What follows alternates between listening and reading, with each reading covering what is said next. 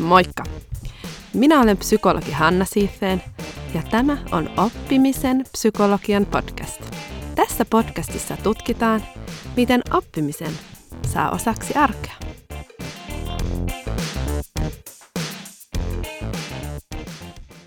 Moikka! Nyt onkin oppimisen psykologiassa erikoisjakso käsillä, koska ää, mä oon aika vähän tehnyt tämmöisiä ad hoc jaksoja, mutta nyt mä päätin tarttua tilaisuuteen tai jotenkin koin niin kuin vähän tarvetta siihen.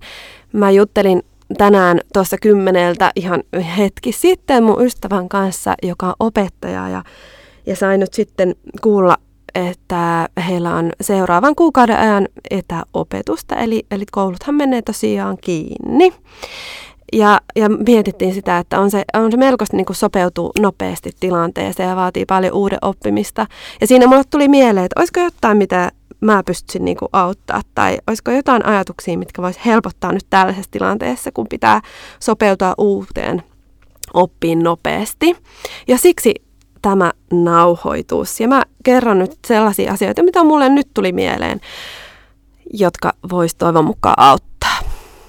Ja nämä kolme asiaa, sen verran mä ehdin tuossa niin raapusta vähän paperille, että mietin, että mitkä on semmoista keskeistä kolme asiaa, mitkä mä haluaisin teille kertoa. Niin ne on nämä.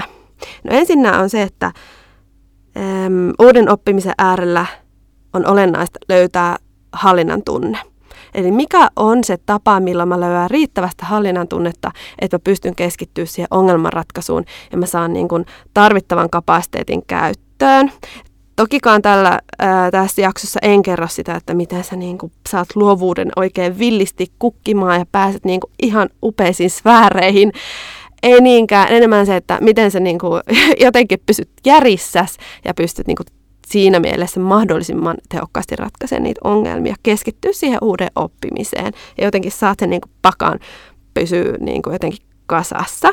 Toki voi olla, että loppujen lopuksi syntyy uusia mahtavia innovaatioita, mutta, mutta kyllä mä näen, että tässä tilanteessa enemmän on sellainen niin kuin jotenkin semmoinen sisäisen rauhan löytäminen ja, ja niin kuin se ongelmanratkaisun, niin kuin, että tavat pystyy ratkaisemaan sitä ongelmaa, niin on olennaisimpia kuin lähteä niin kuin ihan supersfääreihin. tai se on ehkä realistisempaa. No mutta anyway, siis hallinnan tunteen löytäminen on se ensimmäinen. Ja sitten seuraava on se, että että joka ei ehkä yllätä, niin aihe on se, että, että millä tavalla oma sisäinen ääni voi joko estää tai haitata sitä oppimista. Että, että miten tunnistaa niitä ajatusmalleja, jotka, jotka pitää jotenkin niin kuin jumittaa ja ei auta sua keksiä niin kuin luovia ratkaisuja ja mikä taas sit helpottaa siinä. Eli tällaista refleksiotaidosta on kyse. Ja sitten kolmas on yhdessä oppimisen keinot mit, mitä on hyvä niin kuin muistutella itselle, että hei, miten yhdessä kannattaa tällaisessa tilanteessa niin kuin meidän lähteä ratkaisemaan tätä ongelmaa. Mä otan esimerkkinä, vaikka mä nyt sanoin, että, että tämä ajatus tästä jaksosta tuli mun ystävän kanssa keskustelusta, joka on opettaja, niin mä kumminkin käytän jälleen kerran itseäni esimerkkinä, koska siitä tulee jotenkin niin kuin loogisempi kokonaisuus. Mä en ole ehtinyt niin hyvin syventyä tähän mun ystävän tilanteeseen, että mä voisin niin kuin puhua hänen äänellään tai hänen tilanteesta ehkä tarpeeksi hyvin. Mutta mä toivon, että, että tämä riittää teille ää, siinä mielessä, että saatte kiinni, kiinni siitä, että, että minkälaisia psykologisia ilmiöitä tällaiseen tilanteeseen liittyy. Että jos sä oot vaikka nyt etätöissä ja mietit, että, että no mitenköhän mä nyt niin teen tätä mun duunia, jota mä en ole koskaan ajatellut, että voisi tehdä etänä, niin miten mä nyt alan tätä rakentaa niin etätyöksi että mitkä on ne keinot, miten mä ratkaisen tämän ongelman, että mun pitäisi nyt oppia jotain ihan uutta, niin, niin se toivon mukaan saat ajatuksia tästä jaksosta siihen. Ja hei, sen verran mä vielä haluan sanoa, että et tota, mä oon sinänsä niin kuin, halusin ja, nauhoittaa tämän jakson myös tälleen niin kuin heti, koska siinä kiteytyy oikeastaan se, ää, mikä on tämän koko tilanteen niin kuin tärkein pointti. Eli se on se, että täydellinen on hyvän pahin vihollinen me haluttaisiin usein tehdä asioita kauhean niin kuin hyvin ja mahtavasti ja, ja osata ja onnistua ja suunnitella tarpeeksi hyvin ja, ja jotenkin, että me oltaisiin niin kuin tilanteen herra ja nyt, niin kuin, nyt toimii. Mutta että useinkaan se ei mene niin, vaan että meidän pitäisi lähteä ennemmin tekemään niin kuin aika etukenossa ja sitten kehittää sitä lisää niin kuin asiakkaiden kanssa ja, ja kokemusten pohjalta. Ja, ja tämähän on tietenkin eh, aika epämiellyttävää. Nyt tämä on mullekin tällainen niin kuin minitesti. Mä joudun toki omaa työtänikin sopeuttamaan, kun niin moni valmennus on peruuntunut ja pitää miettiä niin kuin etämahdollisuuksia psykologina, mutta, mutta, tota, mutta tämä podijakso osaltaan siinä mielessä niin kuin minikokeilu tai, tai tämmöinen autentti. Puhun ainakin nyt autenttisesti, koska ää, mäkin haluan suunnitella mun jaksot hyvin ja ja niin kuin miettiä sitä kässäriä. Ja sitten mä usein kuunne, ää, laitan parille niin kuin kaverille, veljelleni muun muassa kuunteluun ja, ja sitten ne antaa palautetta ja näin. Eikä taustalle tule yleensä mitään ä- älämölöä, niin kuin tässä saattaa tulla. Mutta joo. Niin, niin nyt mä päätin, että nyt mä nauhoitan tämän heti, koska tota, niin, niin me joudutaan tässä tällä hetkellä me ihmiset tekemään. Ja siis en ole vielä ma- maininnut, jos kuuntelet tätä joskus myöhemmin, niin tilannehan on siis se, että, että tota, vaikka vuoden päästä työliin, niin, niin että koronavirus jyllää ja nyt ollaan otettu niin kuin isot keinot kehiin ja mietitään, että, että millä tavalla ää, rajoitetaan sen leviämistä ja moni joutuu tekemään etätöitä muun muassa. Joo, mutta mennäänpä sitten itse asiaan. Ja lähdetään eka liikkeelle tuosta hallinnan tunteesta, koska se on aika sellainen keskeinen elementti siinä, että me ylipäätään pystytään niin toimimaan silleen jäsentyneesti tai jotenkin järkevästi.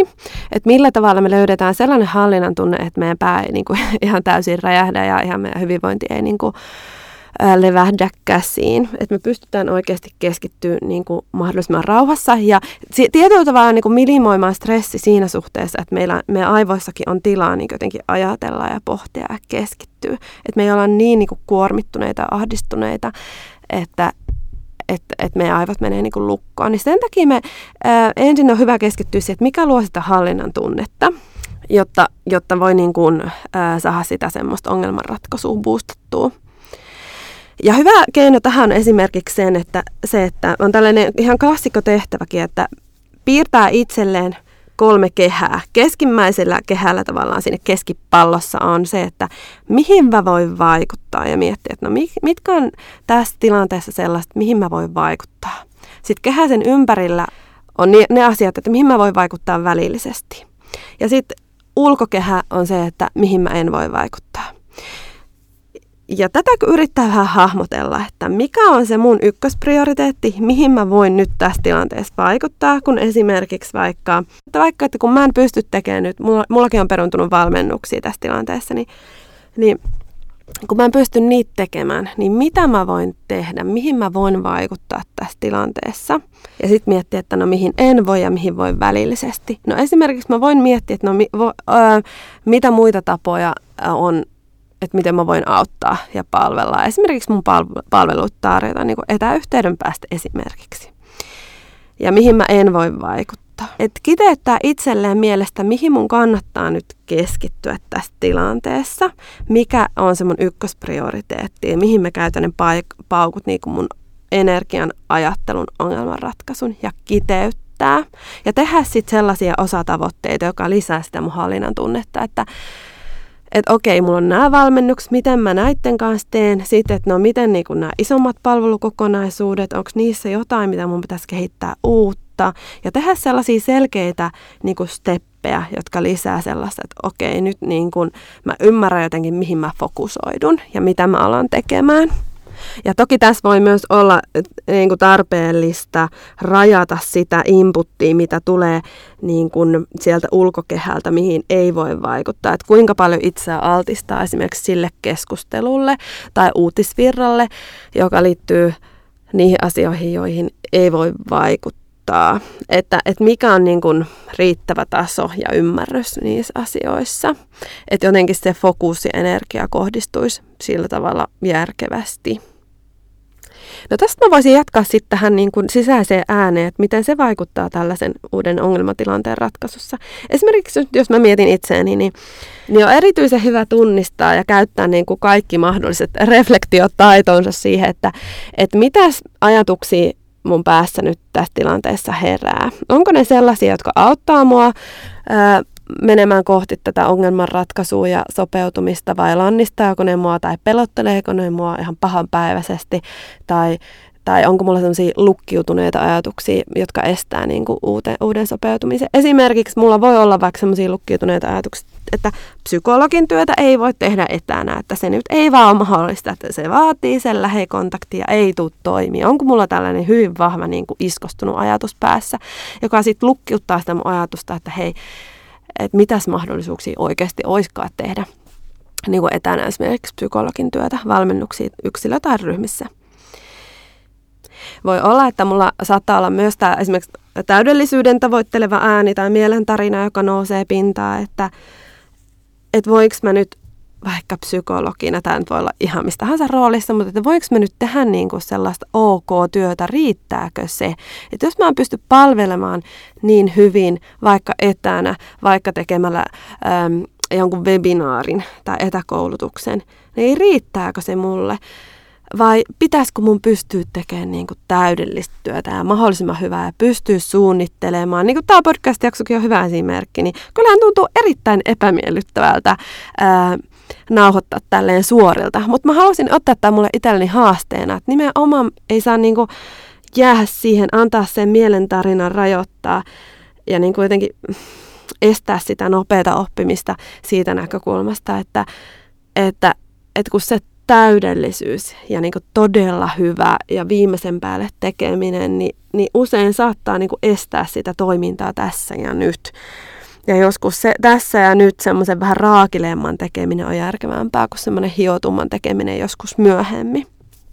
Niin, niin se, että, että tunnistaa näitä mielentarinoita, vaikka että se että pitää olla todella hyvää ja, ja ihan hirveätä, jos ei olekaan, että onpas mä nyt huono tyyppi ja hirveä mainehaitta ja kaiken näköistä, niin tästähän voi kertoa vaikka mitä kamaluuksia, jos nyt tällaisen raakille laita ilmoille, ää, joko koulutuksena tai sitten, sitten tälleen podcast-muodossa, niin et tunnistaa niitä ajatuksia, jotka estää niin kuin lähtemästä tekemään, kokeilemaan ja hyppäämään tavallaan siihen kehittämiseen mukaan. Ja, ja toisaalta ne voi olla myös ihan puppuu. Meidän ajatuksethan voi olla aivan niin kuin, aivan niin kuin järjettömiä. Meidän mieli ei suinkaan aina oikeassa. Niin tunnistaa näitä tällaisia ajatusmalleja ja sitä sisäistä ääntä ja miettiä, että mikä on nyt olennaista ja mitä mun kannattaa toimia ja, ja minkä kanssa nyt mun pitää vaan oppia elämään tämän sisäisen maailman. Ja toisaalta suhtautuu niihin lempeästi, että hei, it's fine, se on ihan ymmärrettävää. Ja, ja ei tarvii niistä huonoa omaa tuntoa siinä mielessä niin kuin, ähm, kokea. Että ne, ne on hyvä ymmärtää, mistä ne kumpuaa. Ja tietenkin mullakin esimerkiksi kumpuaa siitä, että mä haluan tehdä hyvää työtä muun muassa. Luonnollisesti. Toki mielessä on vielä se, se ominaisuus, että helpomminhan meillä pyrkii usein ää, pintaan sellaiset niin kuin ikävät muistot esimerkiksi, että no mä tein sellaisen kokeilun ää, ja nopeasti sopeuduin vaikka uuteen tarpeeseen, asiakas pyysi jotain ja se meni aivan penki alle. Ja siitä voi ihan niin kuin, todella niin kuin semmoinen riipaseva muisto, että no en kyllä halua tehdä tällaista, että mä haluan mieluummin suunnitella ja harkita ja, ja tehdä niin kuin rauhassa. Ni, niin on hyvä ymmärtää, että mieli tuottaa nopeasti tällaisia hyvin niin kuin negatiivisesti tunnepitoisia muistoja. Että on hyvä hyvä myös tietoisesti pysähtyä miettimään, että hei, mitkä on niitä tilanteita, kun mä sopeuduin tai tein nopeasti uutta ja, ja sitten se menikin ihan hyvin. Ja, ja ottaa niillekin ihan semmoista selkeää fokusta ja lisätä sitä mielentarinaa, niin se voi vähän helpottaa, koska ne negatiiviset muistot helposti painaa päälle. No siinä oli tästä sisäisestä äänestä ja sen tunnistamisesta. Ää, kannustan lempeyteen, mutta sitten olemaan niin kuin sillä tavalla ottaa etäisyyttä, että huomata, että ohjaako ne sua mihinkä suuntaan ja onko se niin kuin sua hyödyttävää vai sua haittaavaa. No sitten mennään seuraava osio, eli yhdessä oppimiseen, joka on, on kanssa tässä niin kuin nopeassa oppimisessa ja sopeutumisessa olennaista. Eli kun on tilanne, että pitäisi aika nopeasti keksiä uusia ratkaisuja, niin, niin ei vaan ole millään aikaa keksiä sitä pyörää uudelleen. Eli sekä kahdessa mielessä semmoinen vertaisoppiminen, yhdessä oppiminen on tosi tärkeää. Vertaisoppiminen sekä asiakkaan kanssa oppiminen. No, vertaistuki on niistä ensimmäinen. On, on hyvä pystyä jakaa sitä, niin kuin, esimerkiksi sitä epävarmuuden ahdistusta ja, ja sitä, että onpas nyt jotenkin epämiellyttävä tilanne ja, ja tuntuu vaikealle ja kaiken näköisiä ajatuksia, pelkoja voi syntyä. Ja, ja ne, niin kuin saa niihin semmoista normalisointia ja vertaistukea. Toki siinä on hyvä tunnistaa, niin kuin myös yksilötasolla hyvä tunnistaa, että milloin se menee semmoiseksi niin kuin märähtimiseksi, tai että milloin se hyödyttää, että me saadaan semmoinen, mä saan niin jotenkin helpotusta, että hei, on ihan fine, että mustakin tuntuu vähän ahdistavalta tämä tilanne, että sustakin tuntuu ja onpas vähän vaikeaa, mitäköhän tässä keksitään. Että milloin se niin kuin toimii ja milloin saavutetaan se piste, että nyt tämä ei enää niin kuin toimi, että nyt tämä oikeastaan vaan pahentaa meidän tilannetta, että tämä menee niin kuin märehtimisen puolelle.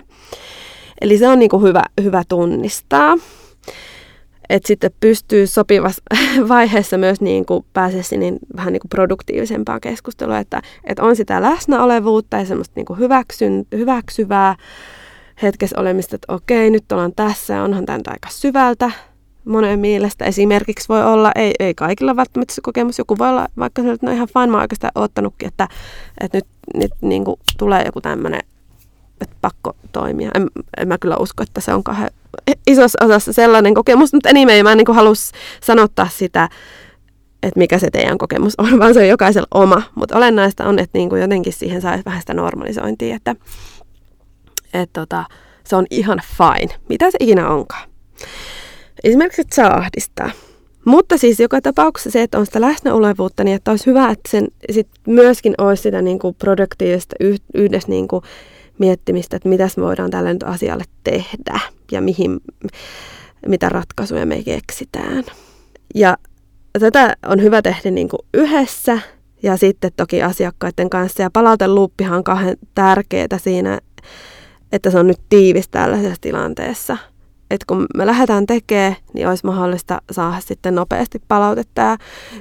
Ja, ja tässä me niin kuin usein päästään tähän oppimisen hyvinkin svimpään olemukseen siinä mielessä, että, että oikeasti pyydettäisiin sitä palautetta ja, ja sekä yhdessä opettaisiin kollegiaalisesta vertais, vertaisilta, että hei, mikä teillä toimii, annatko jeesi, okei, no mulla on toiminut tämä, ai te teette tämän noin, ja sitten myös sen asiakkaan kanssa. Esimerkiksi mulla vaikka vaikka niiden valmennusasiakkaiden kanssa tai tällä mun opettajaystävällä, niiden opiskelijoiden kanssa, että, että miten me saadaan tämä yhdessä toimimaan. Et mä en nyt pyörittele tätä viikkotolkulla itsekseni, niin kuin monesti me päädytään tekemään, että mä hion ja hion ja hinkkaa hinkkaa ja sitten mä menen asiakkaalle ja sitten tota, sanonkin, että no ei tämä yhtään sitä, mitä me tarvitaan tai mikä toimii, vaan että ajoissa niin kuin päästä siihen palauteluuppiin ja yhteiskehittelyyn. Ja että ei olla yksin tunteinemme eikä ongelminemme, vaan, vaan niin oikeasti ää, ratkaisut löytyy, kun me yhdistetään ihmisten kokemukset ja ajatukset ja kokeilut, mitä on aiemmin tehty. Joo, ää, semmoista settiä tuli tällä kertaa.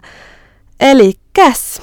Mä ää, puhuin siis siitä, että et, tota, hallinnan tunteen lisäämistä, mihin voi vaikuttaa, mihin ei voi vaikuttaa, sen kiteyttäminen, sen kiteyttäminen että mikä on semmoinen niin keskeisin asia, mihin mä haluan nyt niin kuin, ratkaisun tai mihin mun kannattaa keskittyä, että mä en yritä ottaa kaikkea haltuun, vaan, vaan niin kuin mikä on se olennainen juttu ja miten mä sitten palastelen tämän silleen, että se tuntuu jotenkin sellaiset kokonaisuudelta, että mä tiedän mihin ryhtyy.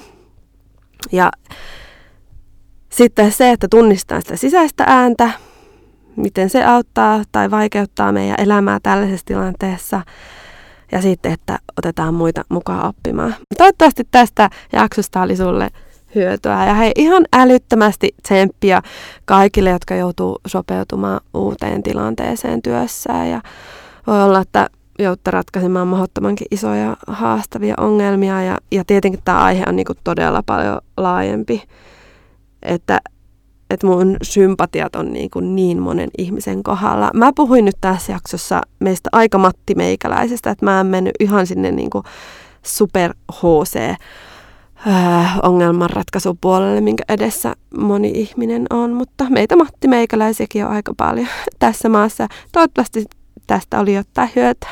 Jos on joku aihe tai, tai ongelma, mm, oppimiseen liittyen, niin laittakaa mulle viestiä, niin mä mielelläni teen jaksoja sit siitä näkökulmasta, että mikä teitä kiinnostaa. Ja, ja mistä olisi teille hyötyä. Mikä oppimisen psykologian, osaamisen kehittämisen tai ylipäätään niin kuin, ää, elämän oppimisprosessien saralla on teille sellaista olennaista kiinnostavaa. Mutta hei, it's a wrap.